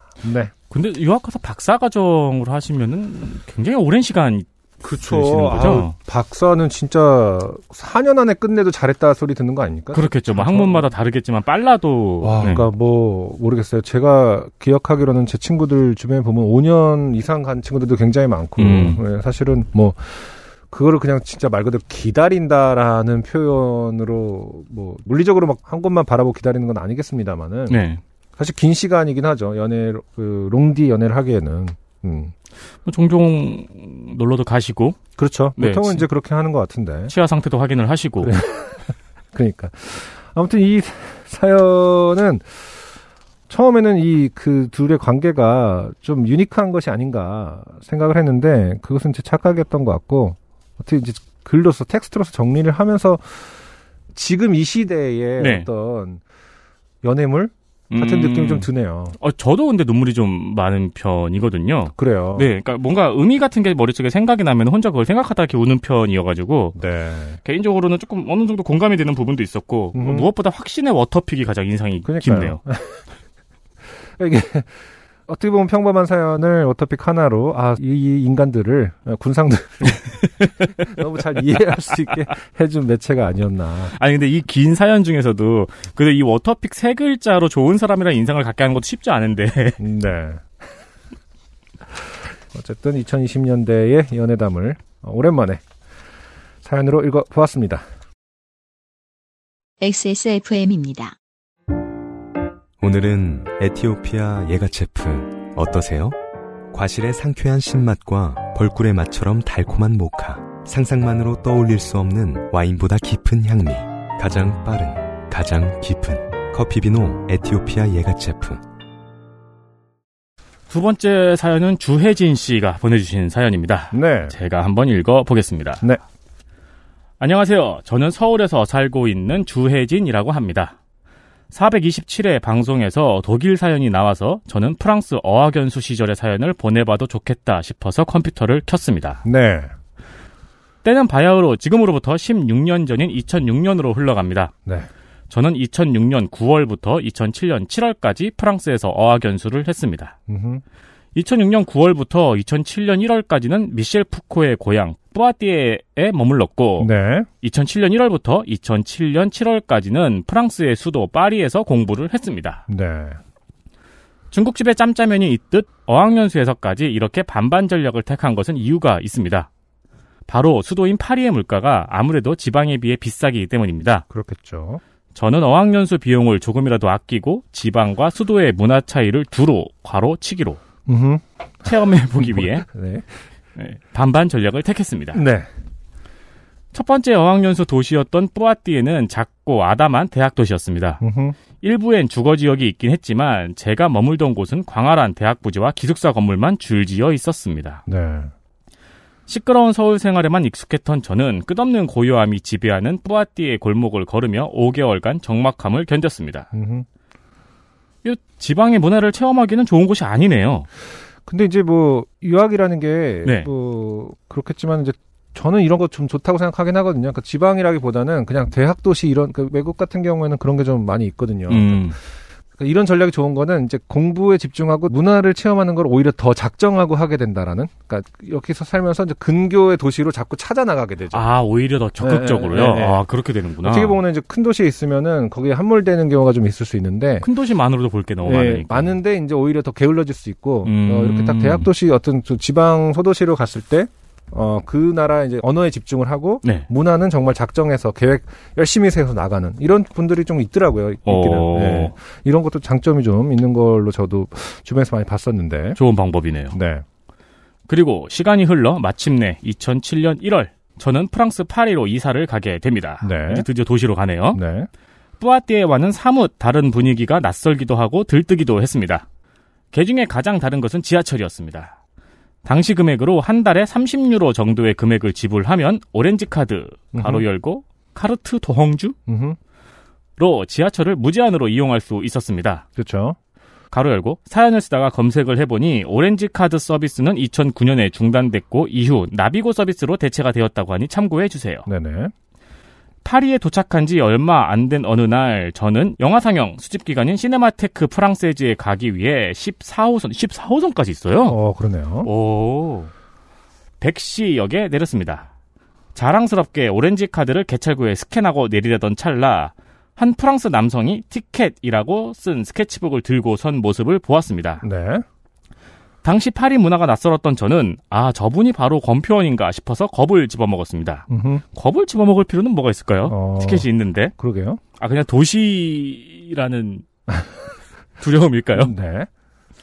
다른 프랑스인은 그 남성을 무시하고 지나가는데 외국인인 나는 그냥 지나가도 되는지 눈치를 보다가 음흠. 그분과 눈이 마주쳤습니다. 음. 그분이 저를 뚫어지게 쳐다보는 것 같아서 저도 그분께 다가갔습니다. 쳐다보시면 가지요. 티켓맨, 당신은 티켓이 있나요? 나, 네, 있습니다. 그리고 저에게 있던 오렌지 카드를 자랑스럽게 내밀었지요. 하지만 그분은 고개를 절레절레 내젓는 것이 아니겠습니까? 음흠. 뭐지? 나의 오렌지 카드에 무슨 문제가 있나? 나름 프랑스어로 이것은 내가 구입한 오렌지 카드다. 30유로를 지불했다. 음흠. 라고 말했지만 그분은 계속 고개를 저었습니다. 몇 분 정도 서로 의문의 눈빛만을 주고받은 채 그 프랑스 남성은 더 이상 설명하기를 포기했고 결국 우리는 불통에 도달했습니다. 저의 프랑스어 실력이 부족한 탓이었지요. 어쨌든 저는 그가 최소한 교통 검표원은 아니란 사실을 확인한 채 역 바깥 출구로 나왔습니다. 네. 베르시역 근처에는 거대한 아레나가 있는데요. 그 아레나를 마주하고 나서야 전 알게 됐습니다. 그날 샤키라 콘서트가 있다는 사실을요. 아, 그리고 그는 샤키라 콘서트 티켓 안표상이었던 것입니다. 그렇군요. 두 가지 티켓의 의미가 있던 2007년 파리 베르시역에서 얽히며 언어 실력이 부족한 저에게 일어난 우픈 사건이었습니다. 네. 언어를 배우는 경험은 이런 소통의 교통사고의 반복이었습니다. 당시에 어학연수로 프랑스어 실력이 나아지긴 했지만 1에서 써먹을 정도의 수준으로 향상되진 않아서 지금은 프랑스어와 관계없는 일만 하며 살아가고 있습니다. 이 사연을 소개해 주시면 제가 불문학을 전공한 보람이 조금이라도 생길 것 같아 사연을 남겨봅니다. 감사합니다. 아, 그렇죠. 인생이란 건 이런 거죠. 불문학을 전공한 보람이 이런 데서 어, 어떤 사람에게는 이런 데서 올 수도 있다. 티켓 검표원에게 따로 티켓을 보여줘야 될 일이 있을까요? 지하철을 타면서? 아니 그렇지 않. 근데 이제 여기서 좀 놀라운 점은 2006년, 2007년, 아, 2007년만 해도 그 안표를 파는 사람이 나 안표 판다라고 쓰고 광고를 할 수 있었네요. 그냥 티켓이라고만 적었으니까. 음. 그래서 이걸 다- 경찰이 오- 어. 단속을 하는 사람이 오면은 그러게요. 뭐라고 얘기를 했을까요? 그러니까 나는 티켓이 있다라고 자랑하고 있다. 아니면 티켓을 좀 구걸하고 있는 중이다. 그럴 수도, 아, 있- 그럴 수도 그렇게 있겠네요. 변명할 나도, 수도 있겠네요. 어, 나도 보고 싶어서. 근데 아무튼 2007년이면은 이제 제가 저도 유학을 했습니다만 저는 이제 2011년에 했잖아요. 네. 제가 2011년에 하면서 느낀 게 어, 2010년 전에 유학을 어학연수든 유학을 하신 분들 굉장히 대단한 사람들이라는 생각을 늘 하거든요. 왜냐하면 이제 스마트폰이 없던 시절에 아, 그렇구나. 유학을 한 사람들은 굉장히 고생을 더 많이 했을 것 같다라는 어떤 생각을 했었어요. 어, 역으로 언어는 되게 빨리 늘겠네요. 길도 잘 물어, 자주 물어. 어, 그럴 수 있겠죠. 네. 아무튼 자기 손 안에 모든 것이 정보가 있으면은 영어가 더안 느는 게 더 쉽겠죠. 음, 아무튼 그렇겠죠, 그렇겠죠. 훨씬 더 그래서 자충우들도 훨씬 더 많고 에피소드들이 훨씬 더 그 전에 유학하신 분들이 굉장히 많아요. 어, 음, 아 사과폰 있을 때 저 같은 경우도 뭐 다 구글맵 있었고 네. 길 찾는 거 하나도 뭐 이렇게 힘든 적 없었고 그런 거기 때문에 주혜진 씨 같은 경우에는 이 30유로 주고 산 오렌지 카드를 어느샌가 한번 누군가한테 내밀어 보고 싶다는 마음이 있었던 것 같아요. 그러니까 네, 이것은 내가 구입한 오렌지 카드다. 30유로를 지불했다고 음. 계속 말했으니까. 프랑스 유학하신 분들 얘기 들어보면 이 교통카드 갖고 굉장히 사실은 많이 싸운다라는 얘기 많이 했었거든요. 아, 저도 그런 네. 그런 사연도 있었죠. 그쵸. 네, 다 엉뚱한 사람이 아, 맞아. 돈을 사연 받으려고 났었구나. 네, 어.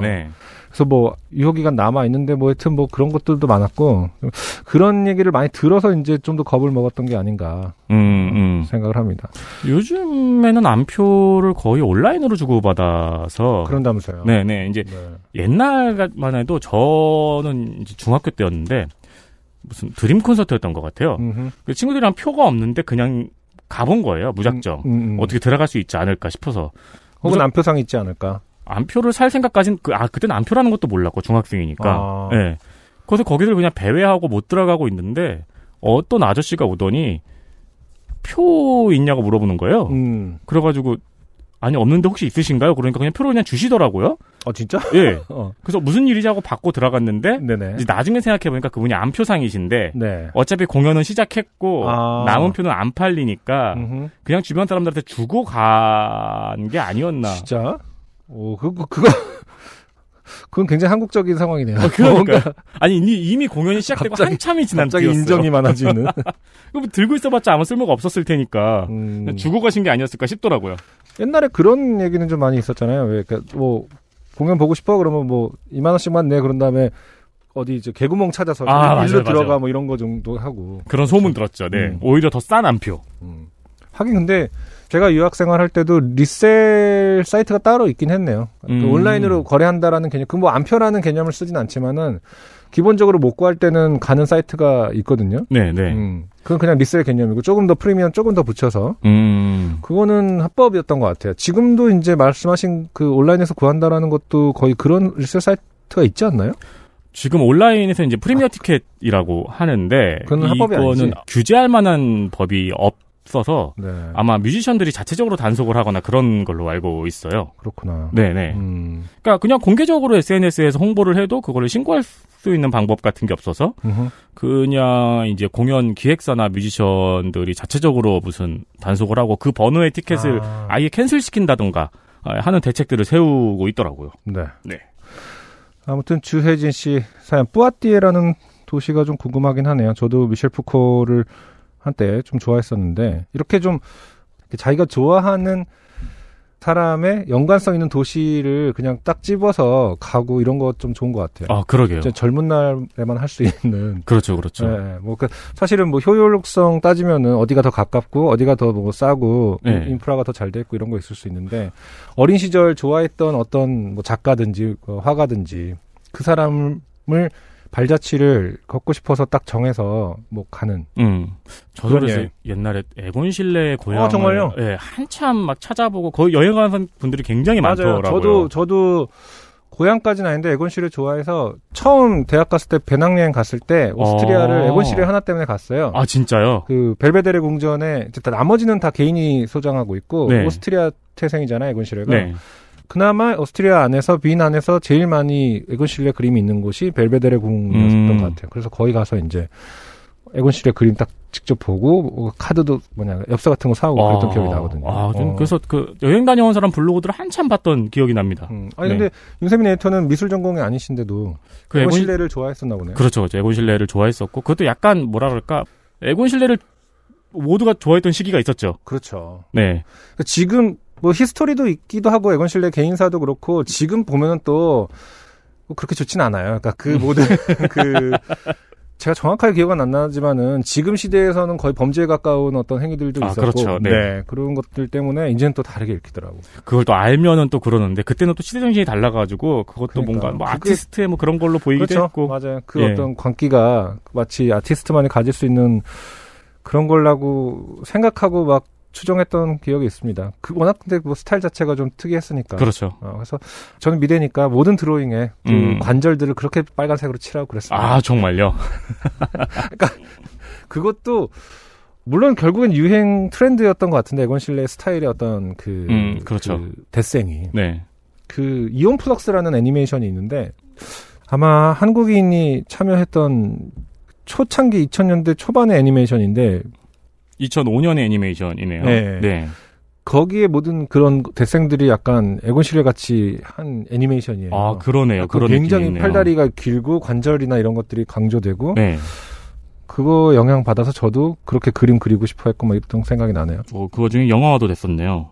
그래 맞아요. 예, 이온 플러스는 꽤 유명했던 음, 네. 미대생들 사이에서는 지금 이걸 들으시는 많은 미대생들이 다 아, 잊고 있었던 기억이 아닐까 이온 플러스.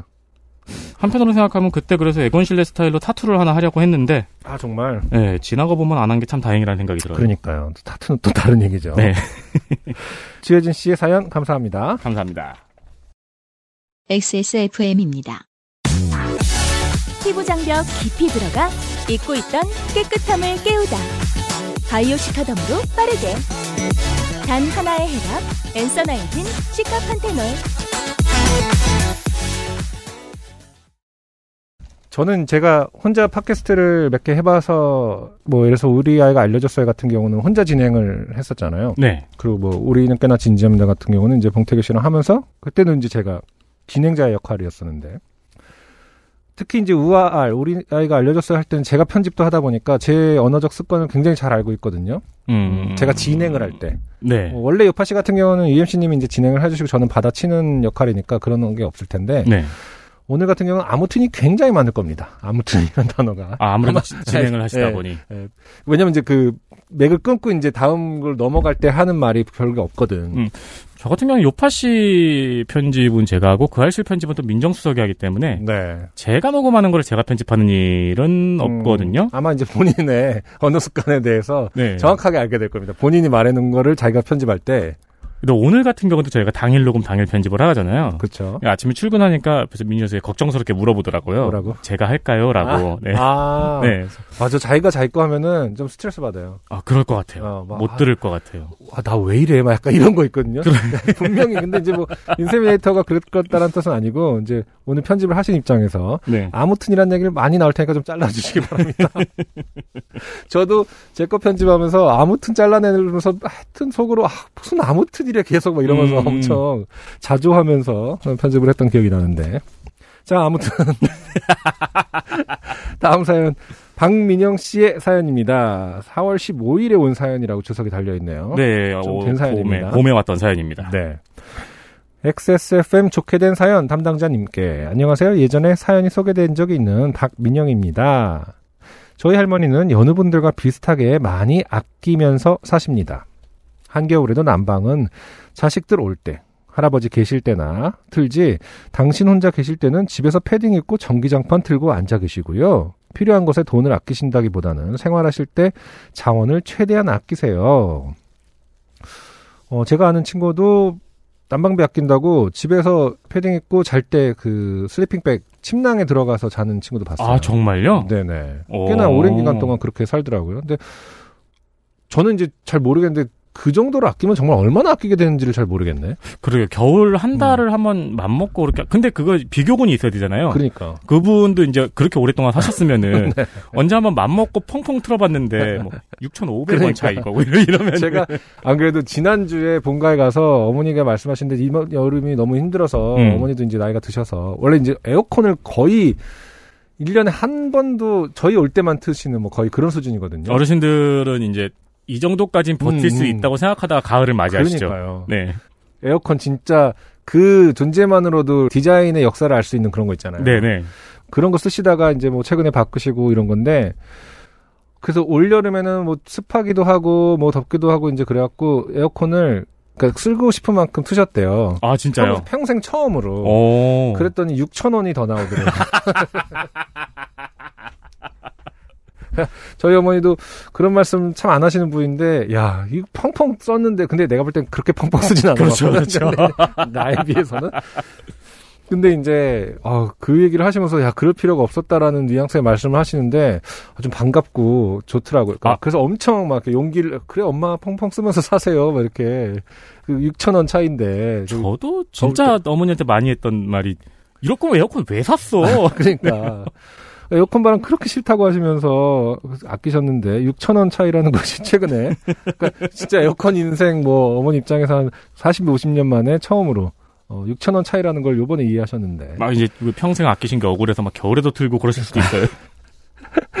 자 뜬금없지만 저는 생선구이집 가면 친구들의 박수를 받으며 생선살을 깔끔하게 발라 나눠주는 쪽입니다. 어렸을 때 엄마 하시는 거 보고 생선의 구조에 대한 이해를 키웠고요. 물론 엄마는 할머니께 배웠습니다. 그렇죠. 이 생선을 좋아하시는 분들은 그 가시가 어디서 시작되는지 그렇죠. 예, 이런 거회 뜨다 보면 이제 뭐 알기도 압니다마는 회를 안 떠도 잘 바른 사람들은 이렇게 등부터 그 네.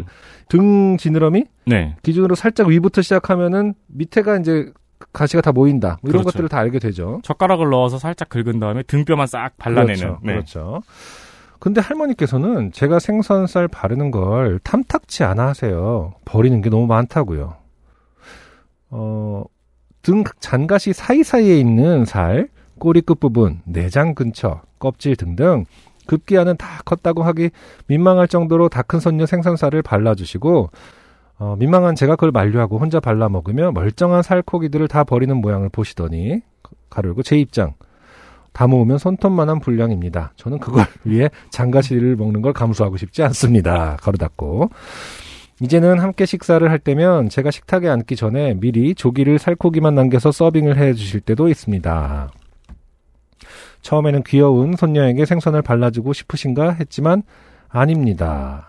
네가 생선살 바르는 걸 볼 수가 없다. 그러니까요. 근데 지금 그런 얘기죠. 그러니까 박민영 씨 본인도 어디 가서는 생선을 잘 바르는 어디 가서 좀 네. 바를 줄 아는 사람인데 할머니는 진짜 손톱만한 거를 더 남기기 위해서 직접 발라주시는. 음. 음. 이럴 때 이제 친구분들은 박수만 치면 된다는 걸 잘 알고 있네요. 그렇죠. 아 근데 맞아요. 저도 이제 아이를 키우면서 뭐 이렇게 발라주고 하는데 진짜 생선살을 발라주는 거는 정말 한국만이 갖고 있는 시그니처인 것 같아요. 아 그렇겠네요. 그 그것이 네. 어떤 뭐 부성애든 모성애든 혹은 뭐 할머니의 사랑을 상징하는 그런 문화가 진짜 한국적인 거는 생선살 발라주는 것 같아요. 저도 부모님이 가끔 명절에 가면은 생선살을 발라서 밥에 올려주세요. 그니까요. 너무 싫어하거든요, 저는. 아 싫어하는 네. 거예요. 아, 그러니까 나이가 몇인데 밖에서 이러면 아들 욕 먹는다고. 그렇지 그렇지. 네, 막 엄청 싫어하는데 그래도 그렇게 생선살을 발라서 올려주고 싶어 하세요. 맞아요. 근데 외국 같은 경우는 이제 이렇게 생선을 먹지 않으니까 다 네. 필렛 형태로 이제 뭐 튀겨서 먹거나 음. 이렇게 하지 생선을 가시채로 이렇게 상위에 올려놓는 경우는 물론 이제 뭐 그 아시아권의 문화인 것 같거든요. 음, 네. 외국에서는 뭐 그런 말 많이 하잖아요. 그러니까 이런 거 식당에 나와서 가시 나오면 거의 고소 레스토랑 고소할 수 아, 있다고. 그렇구나. 음. 그래서 안 그래도 엊그저께 무슨 생선 전을 먹다가 대구살 전감을 네. 사서 전 구우면 아직도 가시가 그렇게 나오거든요. 가끔 나오죠. 네. 생선 전은 아이들 못 먹이겠어요. 음. 완전히 다 분해하지 않는 이상 가시가 너무 크니까. 그 그렇군요. 그러면서 그 생각을 했어. 그러니까 어, 왜 이렇게 한국 문화는 아직도 이렇게 가시에 관대한 걸까? 어, 그렇죠. 왜냐면 그 전감이라고 해서 팔았으면 적어도 완벽하게 생선 가시를 제거해야 하는 법적인 책임이 있지 않을까 생각하는데 음. 아마 그런 뭐 관련 조항이 없는지 너무나 아직까지도 전감 사면은 가시 계속 있거든요. 어, 그래요. 그리고 표시돼 있어요. 그러니까 뭐 가시가 있을 수 있으니 주의하시기 바랍니다라고. 어, 그건 이제 나중에 점점 나아가면서 가시가 아예 없는 전 쪽으로 발전을 해가는 쪽이겠네요. 그래야 될 것 같아요. 그거는 네. 그 진짜 누가 하나가 굉장히 크게 사건을 크게 확대시켜서 그렇죠. 어, 의미를 이제 만들어면 이제 좀 나아지려나? 그러니까 음. 다시 말해서 이제 우리가 뭐 가시 걸렸다고 회사를 고소하고 이러진 않잖아. 그렇죠. 않잖아요. 근데 이제 그런 것가 한번 있어 봐 이렇게 바뀌려나? 그러니까 뭐 사실 어, 한국은 이제 생선을 안 드시는 분이 뭐 맛 때문에 안 드시는 분도 물론 계시지만 음, 이 가시 때문에 안 드시는 분들도 굉장히 많으시거든요. 그러니까요. 네. 어, 그래서 지금도 필렛을 살려면은 아예 우리나라 산이 아닌 걸 사면은 훨씬 가시가 음. 덜하고 우리나라에서 살만 발라진 건 아직도 가시가 있는 거에 대해서 아, 당연히 문화 탓이겠지만 그런 그렇죠. 생각하거든요. 네. 그렇기 때문에 이제 이렇게 할머니의 사랑 특히 생선살 발라주고 음. 이런 거가 좀 어떻게 보면은 굉장히 앞으로는 없어질 수도 있는 네. 그런 문화일 수도 있겠다는 생각을 한 적이 있거든요. 이런 할머니도 한 수 접어주시는 짠돌이가 계시니 그것은 바로 할머니의 동거인 저희 할아버지입니다. 할아버지는 물건 버리는 꼴을 못 보시는 쪽인데요. 저 어렸을 때 방문한 할아버지 사무실에 6, 7개의 TV가 있었던 적도 있었습니다. 남들이 버린 브라운관 TV를 수리해서 선반에 쌓아두시고 각기 다른 채널을 틀어놓으셨어요. 아, 이거는 아, 백남준 씨가 울고 갈 미디어 아트 수준으로 7개 정도를 이 당시에 어, 같이 틀어, 다른 채널을 틀어놓는다. 이건 이제 일곱 개의 채널을 동시에 보고 싶으신 마음보다는 어, 그냥 내 컬렉션을 감상하는 거죠. 그러니까 이거는 진짜 약간 이 매스미디어를 선택적으로 자기가 컨트롤할 수 있는 어떤 욕망에서 비롯된 거 아닐까? 모든 거를 다 자기 눈앞에 펼쳐놓고 음. 어, 선택하겠다. 그러니까 우리가- 그 선택을 하기 위해서 채널이라는 걸 돌리잖아요, 보통. 채널을 돌리는 그 수동적인 사람이 되지 않겠다. 피동적인 사람이 되지 않겠다. 내 눈동자만 움직여서 그렇지. 집중, 어. 집중도를 조절할 수 있다. 어. 어. 다른 채널을 틀어놓으셨어요. 가로 열고 전기세는 과연이라고 해주셨는데 그 이런 게 이제 그러니까 이걸 짠돌이보다 더 짠돌이라고 할 수 있는 것인지 모르겠습니다. 근데 이제- 할머니가 지금 기껏 아낀 전기세를 난방비 아낀 거를 지금 할아버지는 사실 쓰고 있는 거 아닙니까? 아, 근데 여기 또 사무실이셔가지고, 아, 아, 내가 안 낸다. 아. 그리고 사무실 전기는 좀 싸죠. 아, 그렇죠. 정년보다. 그리고 이제 할아버지가 안 내실 수도 있고, 할아버지가 뭐 대표신지는 모르겠지만. 아, 그러네. 네. 아, 대표가 아닌데 일곱 개를 틀어놓을 수가 있습니까? 직원인데. 그건 그렇네요. 아니 뭐 모니터 요원일 수는 있겠죠. 이 당시에도 뭐, 뭐 모니터를 하실 수도 있는 네. 거니까. 자, 흡사 백남준의 아트 그러네요. 아, 백남준 씨의 아트웍을 떠올리게 하는 장관이었는데 아쉽게도 사진이 없습니다. 그걸 찍어놨어야 하는데 그때는 아무도 트위터 같은 걸 하지 않는 시절이라 가치 있는 기록이라고 생각이 안 되었나 봐요.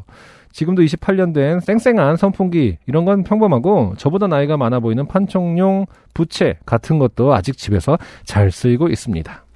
사실 28년 된 선풍기 같은 경우에는 이건 28년 전에 만들어진 거라서 쌩쌩한 거죠. 음. 그러니까 오히려 요즘에 만든 것들은 또 이렇게 오래 못 쓰잖아요. 그러게요. 신기하더라고요. 네. 요즘 거는 PB 상품 같은 것도 좀 있잖아요. 뭐 네. 땡땡마트에서 나온 것도 아예 있더라고요. 음. 그거 막 리모컨도 있고 너무 좋다고 해서 샀는데 옛날 그거보다 더 고장이 빠르더라고요. 그렇죠. 네. 음, 음. 그러니까 옛날에는 가전제품을 사면 10년, 20년이 기본이었는데 요즘에는 5년 쓰면 만족하는 느낌. 그러니까 이런 말을 우리가 하게 될지 몰랐는데, 그렇죠? 네.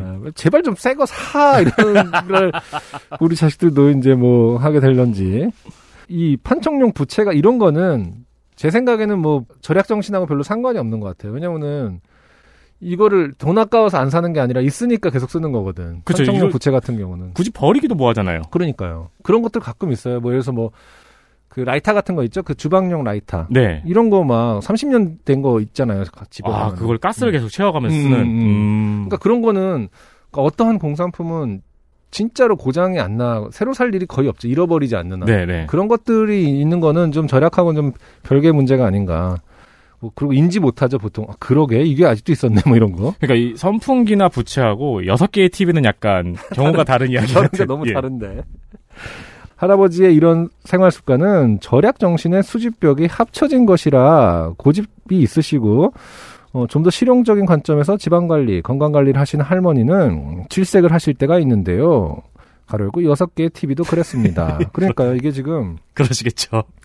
뭐 말씀하신 대로 이제 절약 정신은 글쎄요. 절약 정신은 아까 얘기했듯이 뭐 부채, 판촉용 부채 이런 거는 절약 정신하고 저는 상관없다고 생각하는데 네. 기본적으로 좀 특별한 거는 이제 TV로 대표되는 컬렉션에 대한 문제겠죠. 그렇죠, 그렇죠. 음, 음. 이거는 내가 이걸 컬렉션을 했고 모두 고쳤다. 그렇죠. 모두 주워 와서. 음, 음. 그러니까 그 뿌듯함이 더 세신 것 같아요.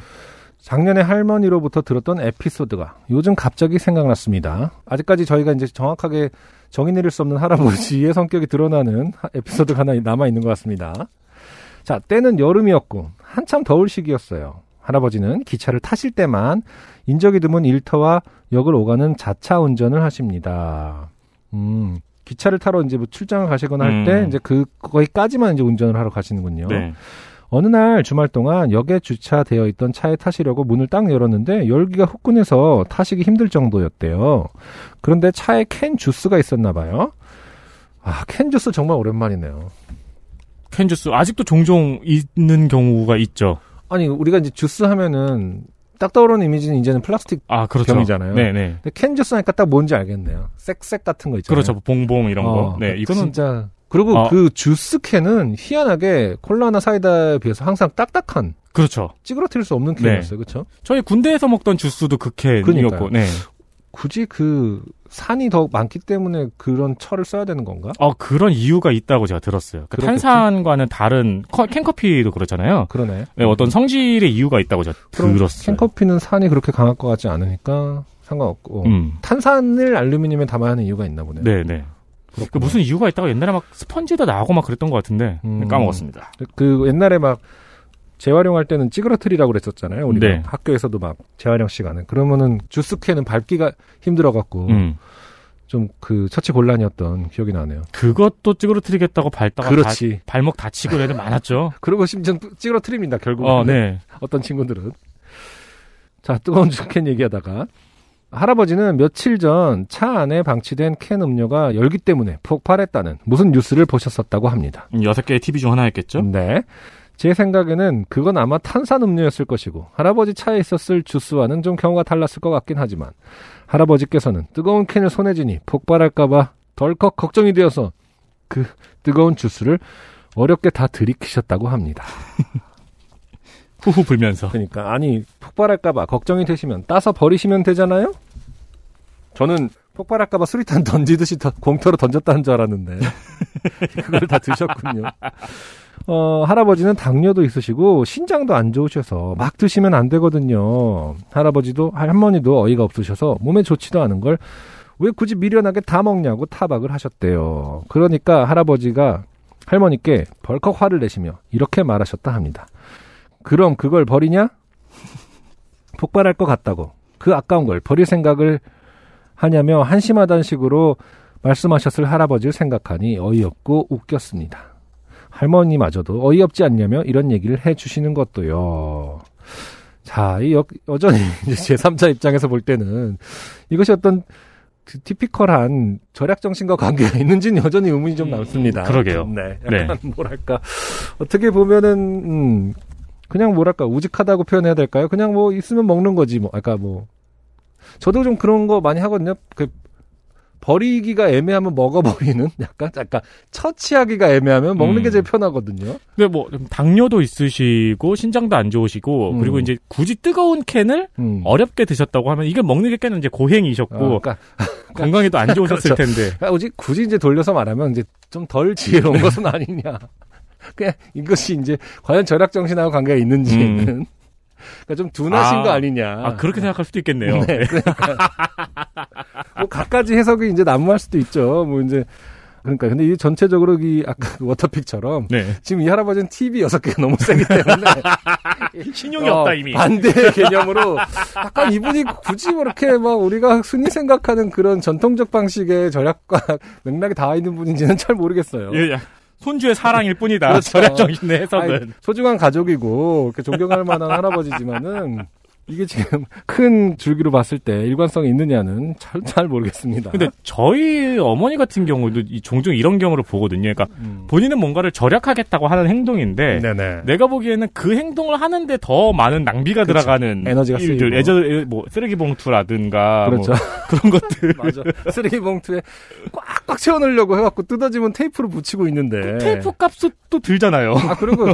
싫죠. 그냥 테이프를 붙이는 나 자신이 좋겠으니까.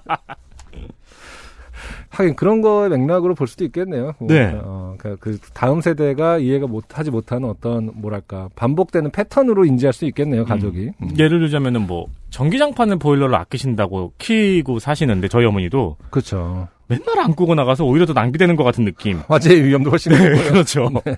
그러게요. 지금 할머니 같은 경우도 처음에 쓰셨지만은 난방비에 보일러 안 틀고 음, 전기장판 틀고 앉아 계신다는데 전기장판이 사실 꽤 많이 잡아먹지 않습니까? 그렇죠. 꽤 많이 음, 잡아먹고 이런 거 가지고 이제 또 저랑 싸우는 거죠. 그렇죠. 예전에도 지금도 할머니 할아버지께서 충분히 가지신 만큼 여유 있게 사셨으면 사셨으면 좋겠다는 생각을 자주 하긴 해요. 그런데 최근에 눈에 보일 정도로 급격하게 진행되는 기후 위기나 자원 고갈에 대해 고민하다 보니 그전에는 재미있는 에피소드로 여겼던 생선살 1g이나 뜨거운 캔주스 하나 귀하게 여기시는 할머니 할아버지의 삶의 방식을 다시 생각하게 되었습니다. 저희 조부모님 세대에서 이렇게 아끼며 유지한 것들을 지금 우리 세대가 깔끔하고 편리하고 공상맞지 않음을 위해 너무 낭비하고 있다는 생각이 들었어요. 자, 방금 이 문장을 읽기 전에 저희가 한 얘기에 대해서 정확하게 까고 계시는, 그렇죠. 까주고 계시는 거죠. 이쯤에서 너희가 그런 말을 할 것이다. 하겠지만 나는 반대다.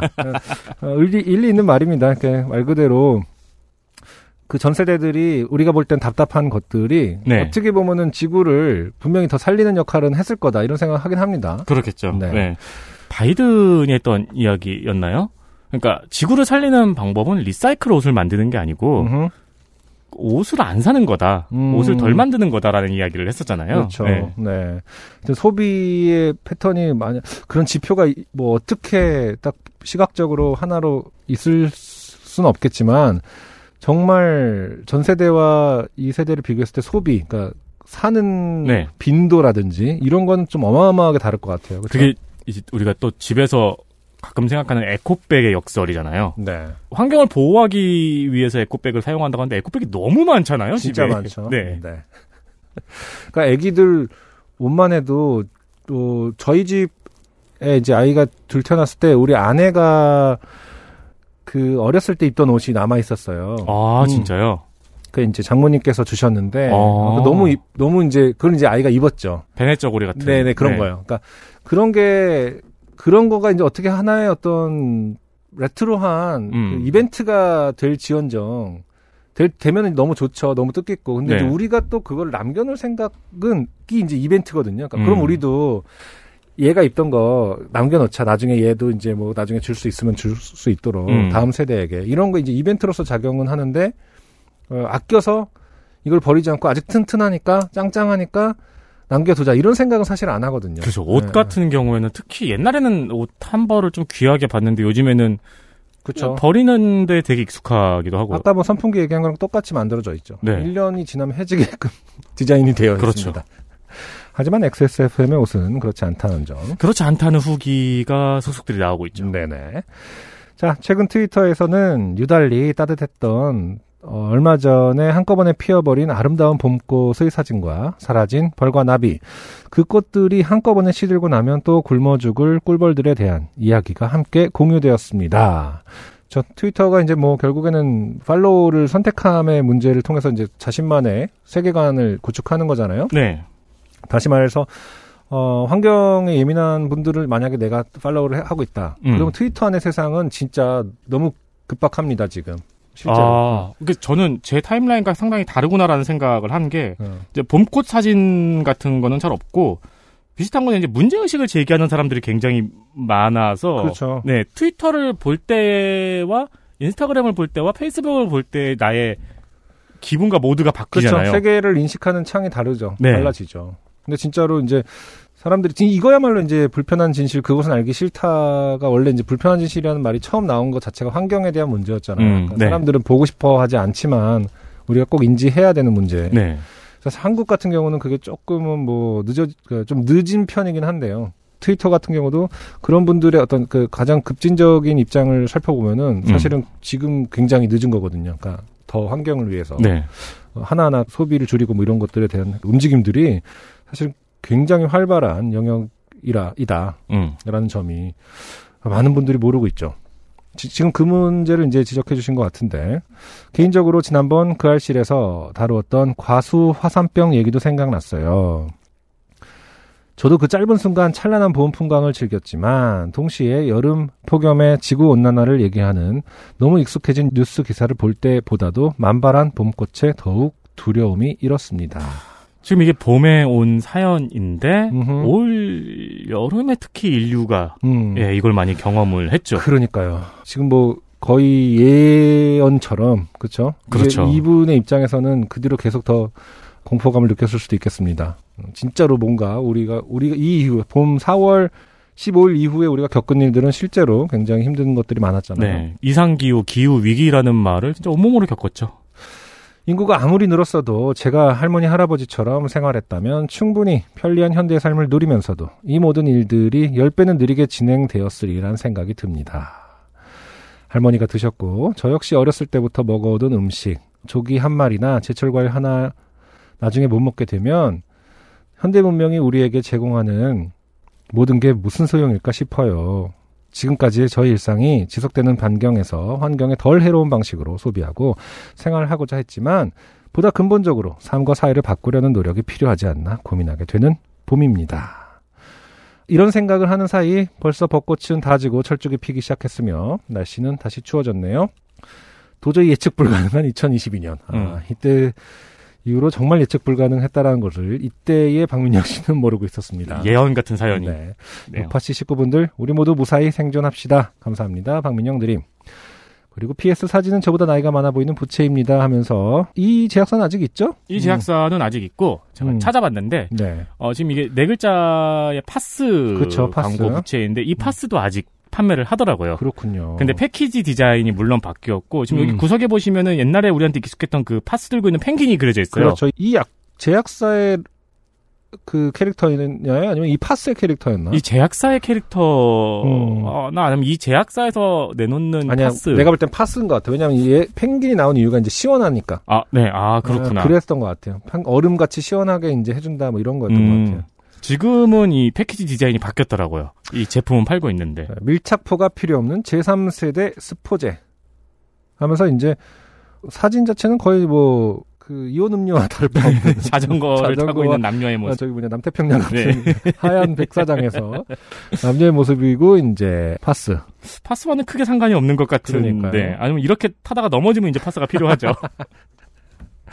그런 부채를 사진을 첨부해 주셨고 근데 저도 어머니랑 이런 절약 문제 쓸데없는 절약이라고 제가 느껴지는 거 그리고 음흠, 음흠. 이못 버리는 건 저희 부모님들 있거든요. 그래서 막 그렇죠. 이사 갈 때 보면은 뭐 15년 된 도자기, 뭐 밥그릇, 뭐 항아리 막 이런 거 나오고 그래요. 맞아요. 그럼 버리라고 버리라고 소리를 질러도 음, 그거 계속 그대로 안고 가시는데 음, 근데 저도 제 주변 친구들에 비하면 조금 그래도 그런 맞아요. 면이 있더라고요. 맞아요. 그럴 예. 수 있죠. 부모님 다시 같은 말해서. 부모님이 꼭 그러면 아무리 싫어도 그게 또 완전 반대로 막 아예 나는 그런 거 너무 싫었어 하면서 팍팍 쓴다고 해도 또 비교해 보면은 부모님하고 굉장히 닮아 있는 부분이 있을 경우가 많더라고요. 예, 남들이 버리는 거 보고 눈이 좀 동그래지는 음. 예, 그런 장면들도 있고 쓸데없는 건데 못 버리는 멀쩡하다고 못 버리는 그런 모습도 보면서 네. 이게 또 확실히 좀- 아 나도 이제 그런 모습을 물려받고 있구나라는 생각이 들더라고요. 네. 네, 한편 한편으로는 박민영 씨 같은 경우에도 이 할아버지 할머니의 이해 안 되는 절약 벽을 이제 최근 들어 기후 위기나 자원 고갈에 대해서 고민하다가 이해를 하시기 시작하셨잖아요. 네. 네. 그럼 전체 이제 그런 모습이 이제 점점 넘어오시겠네요. 거듭 말씀드리지만은 뭐 박민영 씨의 좋은 굉장히 좋은 에피소드 모든 것이 연결되는 것처럼 보이는 에피소드였지만 어, 할아버지 티, 일곱 대 TV 이거 어떤 예술 작품 같은 이 느낌이 인상이 워낙 강렬했기 때문에 이제 할아버지하고 직접 네. 이런 얘기를 해본다면은 애초부터 다른 관점을 갖고 있었을 수 있다. 아 그렇죠. 혹은 이제 뭐 그냥 아무 생각 없이 네. 절약을 하고 이런 게 아니라 그때부터 이제 매스미디어의 어떤 그 범람 음. 이런 거를 채널 여섯 개를 틀어놓으시면서 어, 확인하시는 어떻게 보면 굉장히 사회과학적으로 생각이 굉장히 뚜렷하신 분이었을 수도 있다. 알고 보면 논문을 막몇 어, 편씩 쓰셨고 지금 우리가 생각하는 우리 할아버지, 호호 할아버지, 호호 할머니 이런 느낌이 아니라 어, 굉장히 날카로운 비판 의식을 그거부터 어, 확인해 보는 것이 어떨까. 아니면 뭐, 뭐 주스는 뜨거워야 제맛이지 하시는 성격일 수도 있고요. 자, 이렇게 박민영 씨의 사연으로 오늘 431회, 어, 요즘은 팟캐스트 시대의 모든 사연이 끝났습니다. 처음에 말씀드렸던 대로 오늘은 유구한, 어, 유파 씨의 장장 7년에 걸친 역사 속에 처음으로 민영 씨님이 참여를 하지 않았고요. 그죠? 최초죠? 그럴 거예요. 네. 제가 기억하기로 윤세민 에디터님은 그래도 중간에 한번 출연을 하셨었어요. 유파 씨. 제가 처음에 회사에 입사했을 때, 네네. 네, 그때는 녹음하기 5분 전인가 말씀을 하셨어요.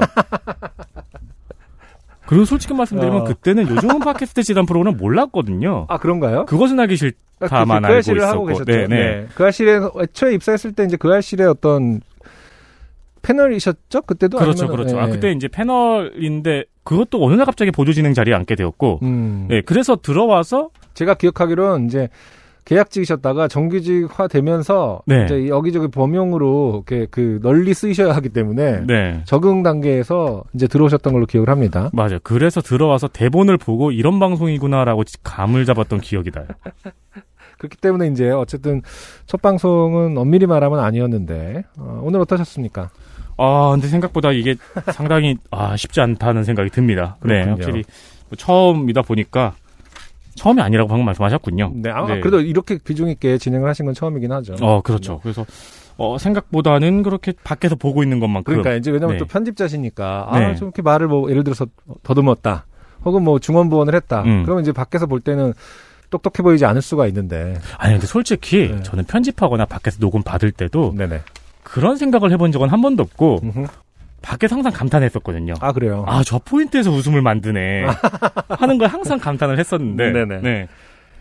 그래서 오히려 더 좀 무서웠던 것도 있는 것 같아요. 네. 음, 아, 아무튼 뭐 제가 볼 때는 그래도 어쨌든 저야말로 또 혼자 하는 게 처음이기 때문에 네. 그러니까 말 그대로 UMC님이 뭐 웃음소리가 크니 뭐라니 해도 음. 어, 어쨌든 그 중심을 굉장히 잡아주는 역할을 사실 제가 볼 때는 원래 굉장히 잘하시는 분이거든요. 아, 그럼요. 네네. 네. 음. 그 부분에 이제 부재에 대해서 저도 걱정을 했는데 우리 윤세민 에디터님과 함께 그래도 저희 스타일대로 그냥 조곤조곤 음, 큰 웃음소리 없이 방금과 같은 큰 웃음소리 없이 네. 어, 어떻게 또 잘 마무리하지 않았나 저희끼리 이제 어, 위로를 해 봅니다. 네, 조곤조곤 네. 좀 잔잔한 스타일로. 어, 할 수밖에 없었고요. 바라건대 다음 주에는 또 UMC님이 건강을 어, 회복하고 또 와서 건강한 모습으로 다시 여러분들을 찾아뵐 수 있겠죠? 그렇죠. 네. 음. 네. 지금도 어저께 저희가 안부를 물어보니까 네. 15키를 기록하고 있는 시스템크를 보여줬잖아요. 아, 그러니까요. 네. 저는 뭐 게임 알못이긴 합니다만은 어, 내가 그래서 그냥 그냥 물어봤는데 아, 그래도 쉬는 동안에 막 게임 많이 하겠다 했더니 막 게임 주구장창 하고 있다고. 네, 그래서 네. 스타크래프트를 하고 있는 사진을 보내줬습니다. 제가 게임을 진짜 모르는데 어, 아니 요즘에 왜 이렇게 좋은 게임 많이 나온다고 그렇게 얘기를 많이 하던데 결국에는 그 마음의 어, 고향으로 돌아가는 그러니까요. 거죠. 그러니까 아플 때는 결국에는 제일 익숙한 것으로 찾아가게 되나 봐요. 아마 스타크래프트 질리셨을 때는 삼국지 하시고 계실 거예요. 근데 그거는 제가 몰라서 묻는 건데 그거는 흔히 말하는 배틀넷을 하고 있는 건가요? 그러니까 그 아니면 뭐 그냥 컴퓨터랑 싸우고 있는 건가요? 아마 배틀넷을 하고 계시는 건데 어. 뭐 배틀넷에도 여러 가지 게임이 있으니까 컴퓨터랑 하시고 계실까요? 그러진 않을 것 같아요. 그러니까. 네. 이제 컴퓨터랑 하고 있는 거는 뭐 이제 지뢰찾기 하는 것 같은 그런 느낌처럼 좀 더 쓸쓸한 느낌이 있습니다. 네.